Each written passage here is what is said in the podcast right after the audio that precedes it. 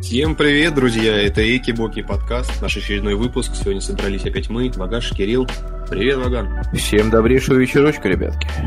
И сегодня у нас очередной выпуск по настольным играм. Сегодня мы обсуждаем «Мафию», ту самую настольную игру, в которую мы все играли, а также чем ее можно заменить и почему это надо сделать, почему не надо останавливаться только на вот этой изначальной всем известной концепции. Да, мафия все-таки является, мне кажется, такой, знаешь, базой, в которой пошли некоторые ответвления и получился хороший результат в некоторых играх, между прочим.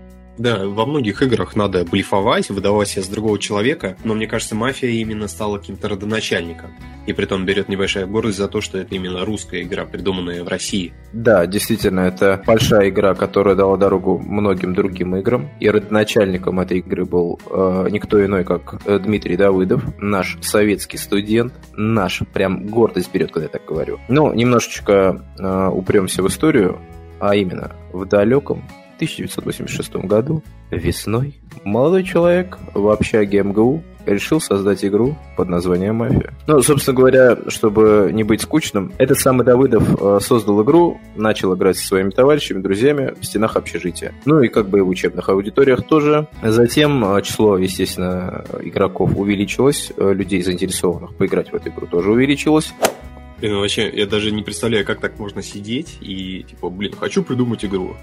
Давай ты будешь, значит, против всех, а мы, значит, все против тебя, и ты не должен выдавать себя. Ну, как вообще такие правила могут э, просто прийти в голову? Ну, не то чтобы они суперсложные, но придумать такое с нуля, мне кажется, это надо, надо откуда-то черпать вдохновение. Но еще, знаешь, какой есть момент, что сейчас люди создают студии, чтобы создать нечто подобное, а в советское время один человек, имея вдохновение, взял и создал такую очень известную игру.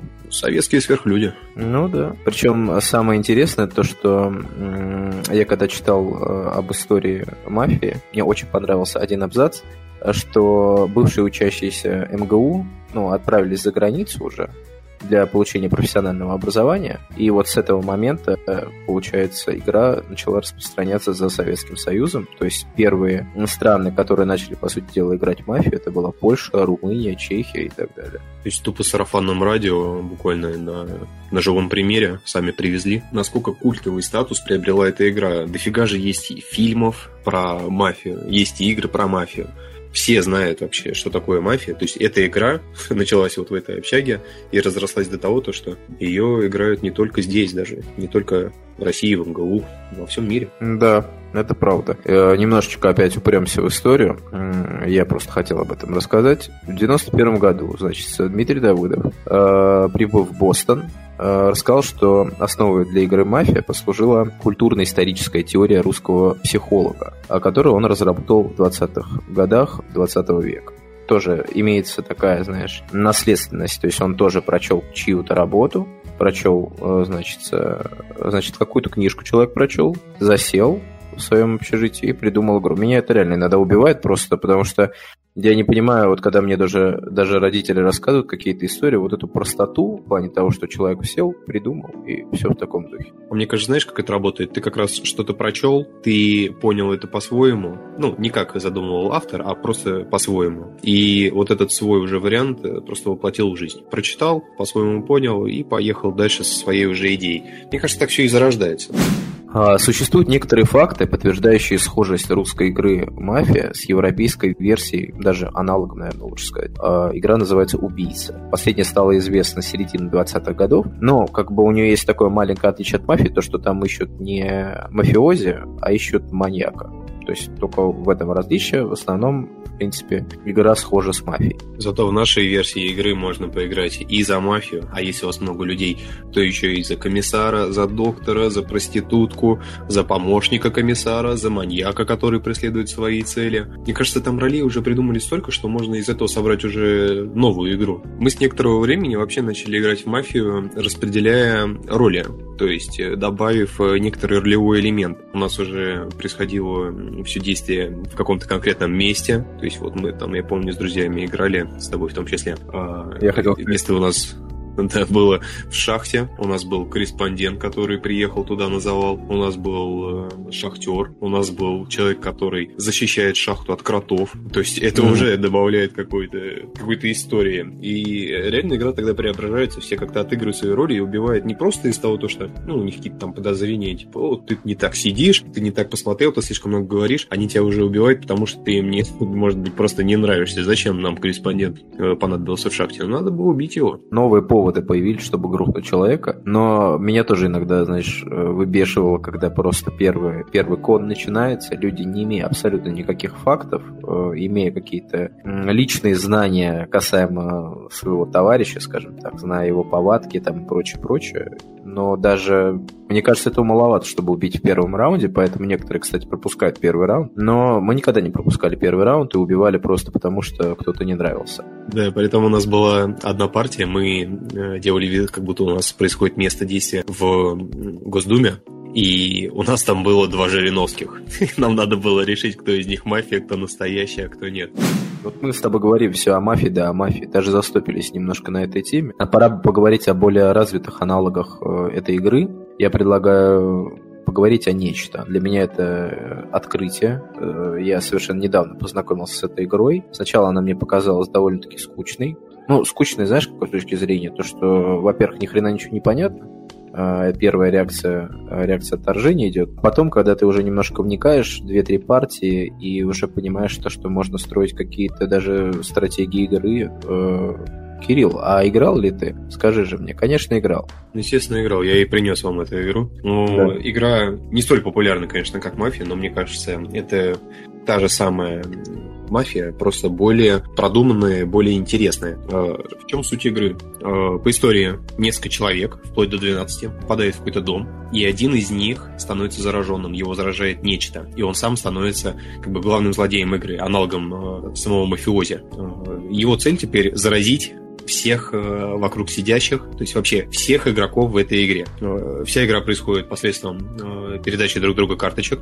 То есть каждому раздается по 4, и в процессе игры вы постоянно вынуждены ими обмениваться. Притом обмен происходит э, между соседями, не соседями. Потом вы э, делаете какие-то перестановки, пересаживаетесь, меняете свою диспозицию. Э, как-то вы можете, если заподозревали, например, то, что возле вас сидит то самое нечто, можете отгородиться от него, навесив на себя карантин или поставив между вами дверь, чтобы нечто не пробралось к тебе. И ты постоянно держишься в напряжении, потому что тебе кажется, что с каждым ходом становится все больше зараженных вокруг тебя, а это никому не афишируется, то, что они заразились. Они просто вот эти вот игроки, которые стали целью нечто, они становятся на его сторону и уже играют совершенно другую роль, противодействующую обычным людям. Тебе кажется то, что с каждым ходом все больше и больше человек настроены против тебя, хотя они не подают виду. И вот постоянно наводится такой саспенс. Ты постоянно сидишь в напряжении и гадаешь, кто тебе друг, кто тебе враг, а кто теперь тебе не друг.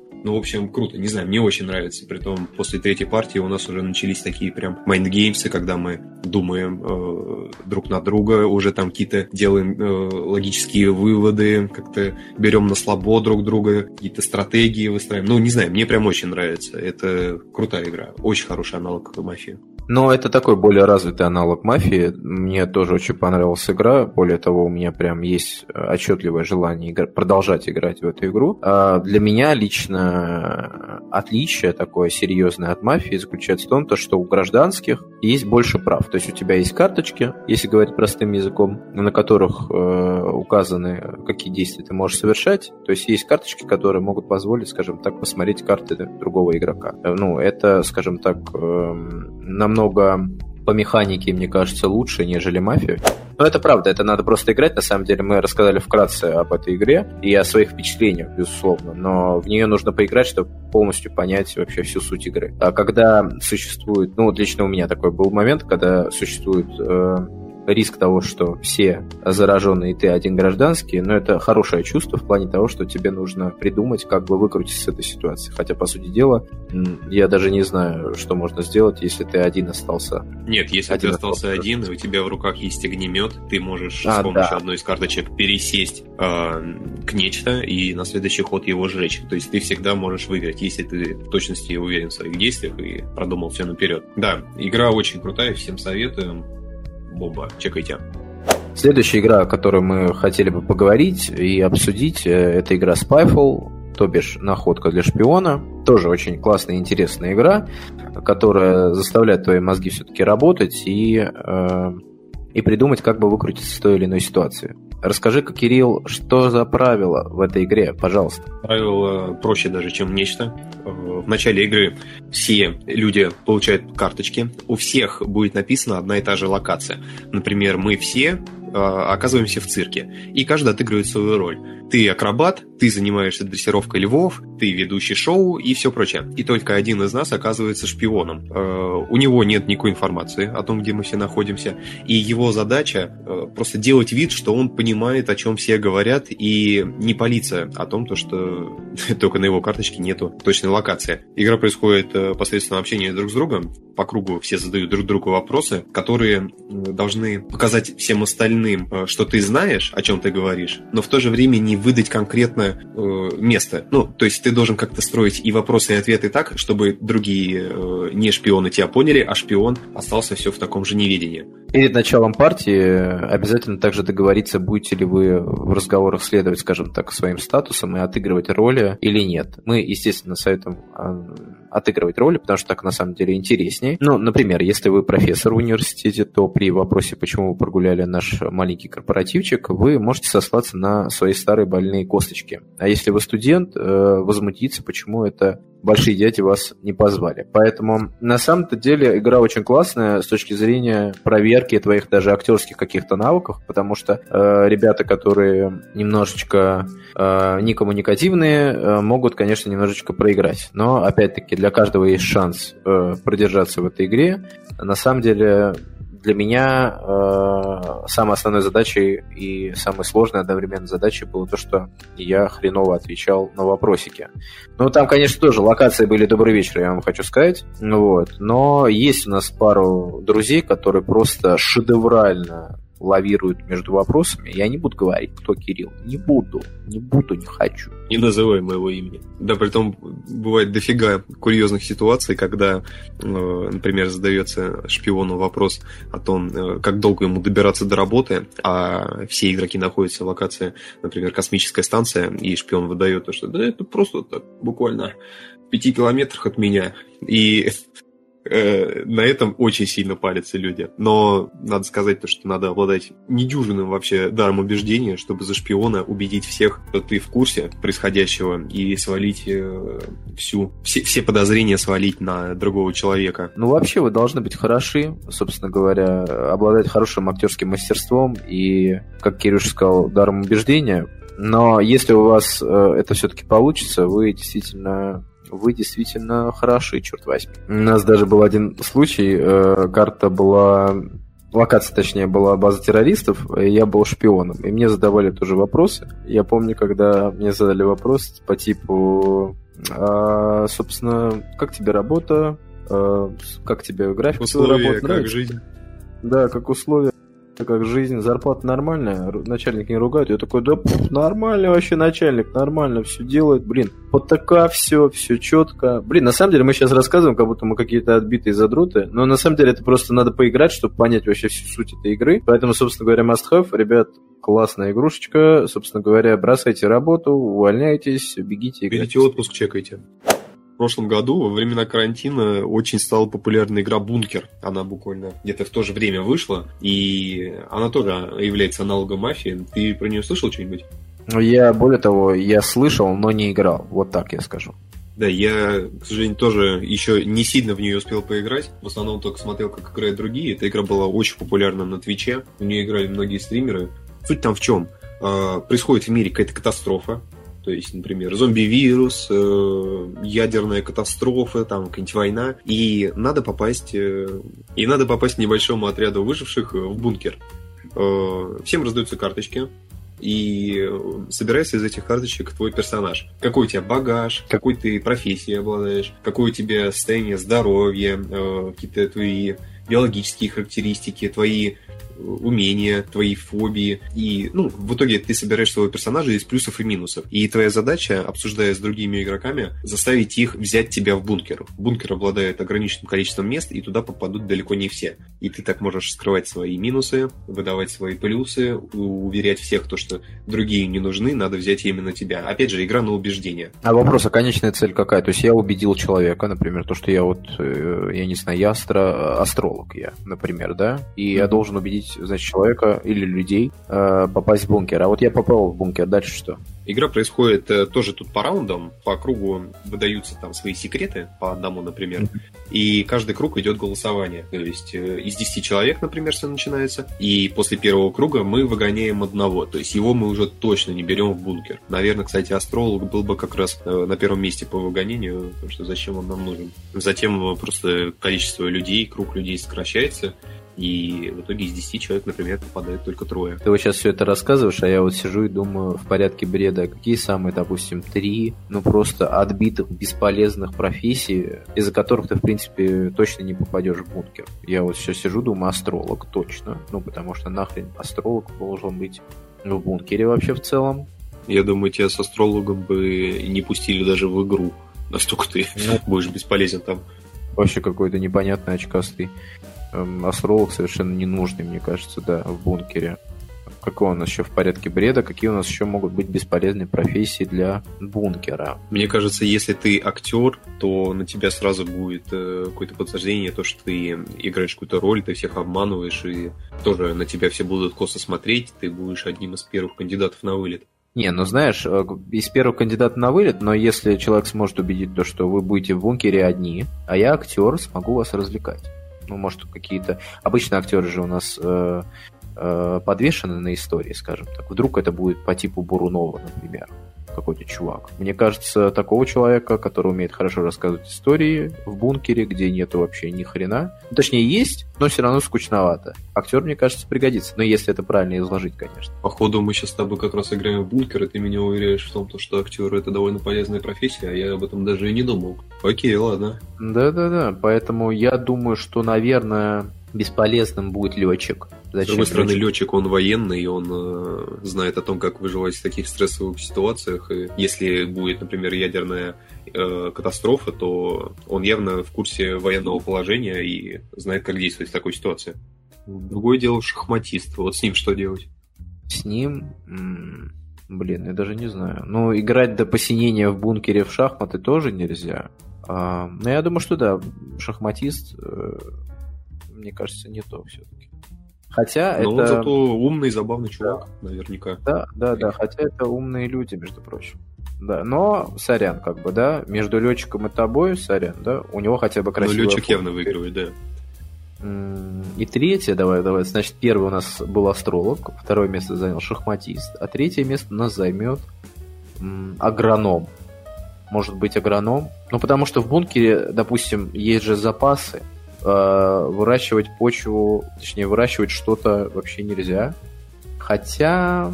Но это в бункере. Однажды вы из него выберетесь, и вам надо будет как-то налаживать э, заново жизнь и налаживать производство, в том числе еды. Там-то он и пригодится тебе агроном. Возможно, кстати, это тоже вариант. Но сейчас, подожди, мне прям стало очень интересно, что за, что за третью профессию мы должны выбрать и перейти к следующей теме. Может быть, э, этот э, я придумал. Какой-нибудь орнитолог, типа по птицам специалист. Орнитолог или экстрасенс для животных. Вау, давай экстрасенс. Он не нужен вообще. Вообще какой-то фуфломицин пришел. Все. Значит, первое место астролог, второе место шахматист, хотя я шахматистов уважаю, да, и экстрасенс по животным. В итоге ты выкинешь, э, как тебе казалось, бесполезного астролога, а он окажется очень добрым человеком, который с тобой бы всегда делился едой. А возьмешь, например, какого-нибудь, э, не знаю, Бэра Грилса, который умеет выживать во всех условиях, но окажется, что он очень э, эгоистичный, скупой человек, который в бункере будет только всем досаждать и брать все, все доброты, все дары только себе. Не, ну мы сейчас же с тобой обсуждаем именно профессию. Мы же не берем... Мы, шахматист тоже может быть классный тип вообще. Но просто по факту, по профессии, если судить только по профессии, нам шахматисты, астрологи, экстрасенсы для животных не нужны. Вот. Но Если по профессии, да. Но в итоге в этой игре тебе нужно будет постоянно делать выбор, э, кто тебе будет более полезен, кого ты подозреваешь в том, что он скрывает себе слишком много отрицательных черт, Например, ты возьмешь себе очень крутого человека, но у него окажется клаустрофобия, и он не сможет себя в бункере вообще никак сдерживать в руках. Зачем он тогда вообще нам нужен? Ну, в общем, очень много подноготной, очень много спорных моментов, обсуждения. Опять же, игра на то, как заставить всех поверить тебе и никому другому. А я, кстати, быстро хочу внести изменения в наш список, пока мы не закончили тему для разговора.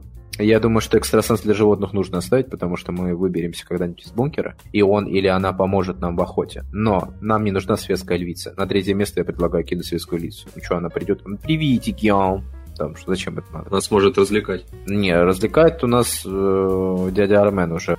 Он уже в бункере, он как раз-таки... Он там завсегда ты, да? Просто он там завсегда, он там и ночует, да. А, следующая игра называется Among Us. А, выпущена, собственно, игра в 2018 году, кстати, относительно недавно. Огромную популярность приобрела как раз в прошлом году, опять же, во времена карантина, когда все были вынуждены сидеть дома, а играть на столке хотелось, и пришлось искать э, спасение в этой Among Us. По сути, в чем смысл? Э, оказывается несколько человечков на космическом корабле. Один из них э, является предателем. Его цель по очереди перебить всех остальных участников вот этой космической экспедиции, так, чтобы его никто не видел и никто не назвал на него никакие подозрения. Вы все разбегаетесь по этому космическому кораблю, выполняете всякие э, квестики легкие, э, чтобы просто поддерживать жизнеспособность корабля. А в то же время предатель устраивает всякие диверсии, выключает, например, свет и по одному вылавливает неугодных ему людишек. Потом все собираются за общим столом, когда находят труп, и обсуждают, кто это мог сделать. И возникает такие ситуации, когда э, идет спор о том, что я тебя видел там, нет, я там не был, я все это время ходил с Сережей, а я тебя видел э, то, что ты Сережа разминулся. И, опять же, на убеждение, на ловкость э, рук и на игру слов. Ну, на самом деле, игра для меня вообще сначала была непонятная, потому что она резко стала очень популярной, кстати, в Инстаграме. Ее очень часто показывали. Меня показывал Свелите, во всяком случае, точно. И у многих моих знакомых. Э, я сначала вообще не понимал, что это за игра. Вообще, на самом деле, со стороны кажется, что это очень такая скупая неинтересная игра. Но все-таки люди нашли альтернативу мафии, скажем так, альтернативу настольной игре, и она в действительности спасла всех э, карантинных ребят, назовем это так, людей, которые сидели дома во время карантина, во время пандемии, и которым было скучно вообще в целом. Она пойдет почти на любом компьютере. Есть, кстати, бесплатная даже версия на андроиде, так что если у тебя достаточно друзей, ты бы мог с ними сыграть и там. Пожалуй, самый большой минус этой игры то, что она все-таки компьютерная, потому что если в нее поиграть в реальной жизни, вот это все перенести на натуру, это такая бомба. Есть э, на ютубе канал э, Дима Масленников. Я не очень его люблю как блогера, но вот этот формат у него мне показался крайне интересным. Он со своими друзьями арендует э, огромное помещение, разбивает его на многие комнаты и играет как раз-таки вот этот Among Us только в реальной жизни. У него там все в специальном мундировании, у всех есть специальные приборы, которые э, по нажатию кнопки могут выключить свет во всей локации. И все это происходит э, между живыми людьми, там все бегают, пытаются друг друга э, как-то э, выцепить по одному, боятся друг друга, подозревают каждого, живые обсуждения. В общем, там прям очень классно. Я посмотрел, наверное, все видосы на эту тему. Это... Я прям мечтаю в это сыграть. Думаю, кстати, где-то в Москве можно найти, как квеструм такой. Там, наверное, дороговато получится, но можно посмотреть. Нормально, да? Шаттл найди просто и побегай по шаттлу просто и все. Да не, но там все переносится не, не в буквальном смысле, то есть там не, не шаттл, тебе не надо будет искать буран, чтобы внутри него побегать. Там просто локация распределенная на несколько комнат, типа комнат там с русской печью, комната, которая выполнена в стиле какого-то полицейского участка, комната, выполненная там, в стиле музея и все прочее. Ну, просто разные локации, чтобы они не сливались все в одну. Блин, я думал, надо уже идти в павильон 34 на ВДНХ, павильон космонавтики и авиации, просто зайти на какой-нибудь шаттл и просто поиграть в Among Us. Всем привет, с вами подкаст Эки Боки, и сегодня мы ворвались в павильон Космос на ВДНХ, мы будем играть в Among Us. Ты вот так себе это представляешь? Не, да, да, не, не обращайте внимания на крики охранников. Мы продолжаем наш подкаст. Вот так. Главное, не останавливайся, беги. Пожалуй, на этом можно и закругляться. Что там надо делать, как ты говоришь, кидать прощалочку. Ну, собственно говоря, всем спасибо за внимание. Э, поиграйте в наши игры, пожалуйста. Мы вас очень просим, потому что игры на самом деле бомба. Не надо врываться. Мы призываем людей не врываться в павильон 34 и не играть э, в Among Us на каком-нибудь корабле космическом, потому что это может плохо для вас закончиться. А в остальном мы верим, что у всех есть друзья, э, с которыми вы можете поиграть в настольные игры. Да, все вышеперечисленные игры мы крайне рекомендуем. Если вы знакомы только с мафией, особенно вам рекомендуем ознакомиться с ее аналогами. Ну что ж, ищите нас на всех платформах. Мы доступны везде, где удобно вам, а это именно что ВКонтакте подкасты, Яндекс Музыка, Apple подкасты, Google подкасты, CastBox, Spotify, ну и на других платформах можете поискать, мы есть много где. Поэтому всем спасибо за прослушивание, всем пока-пока. Давайте, давайте.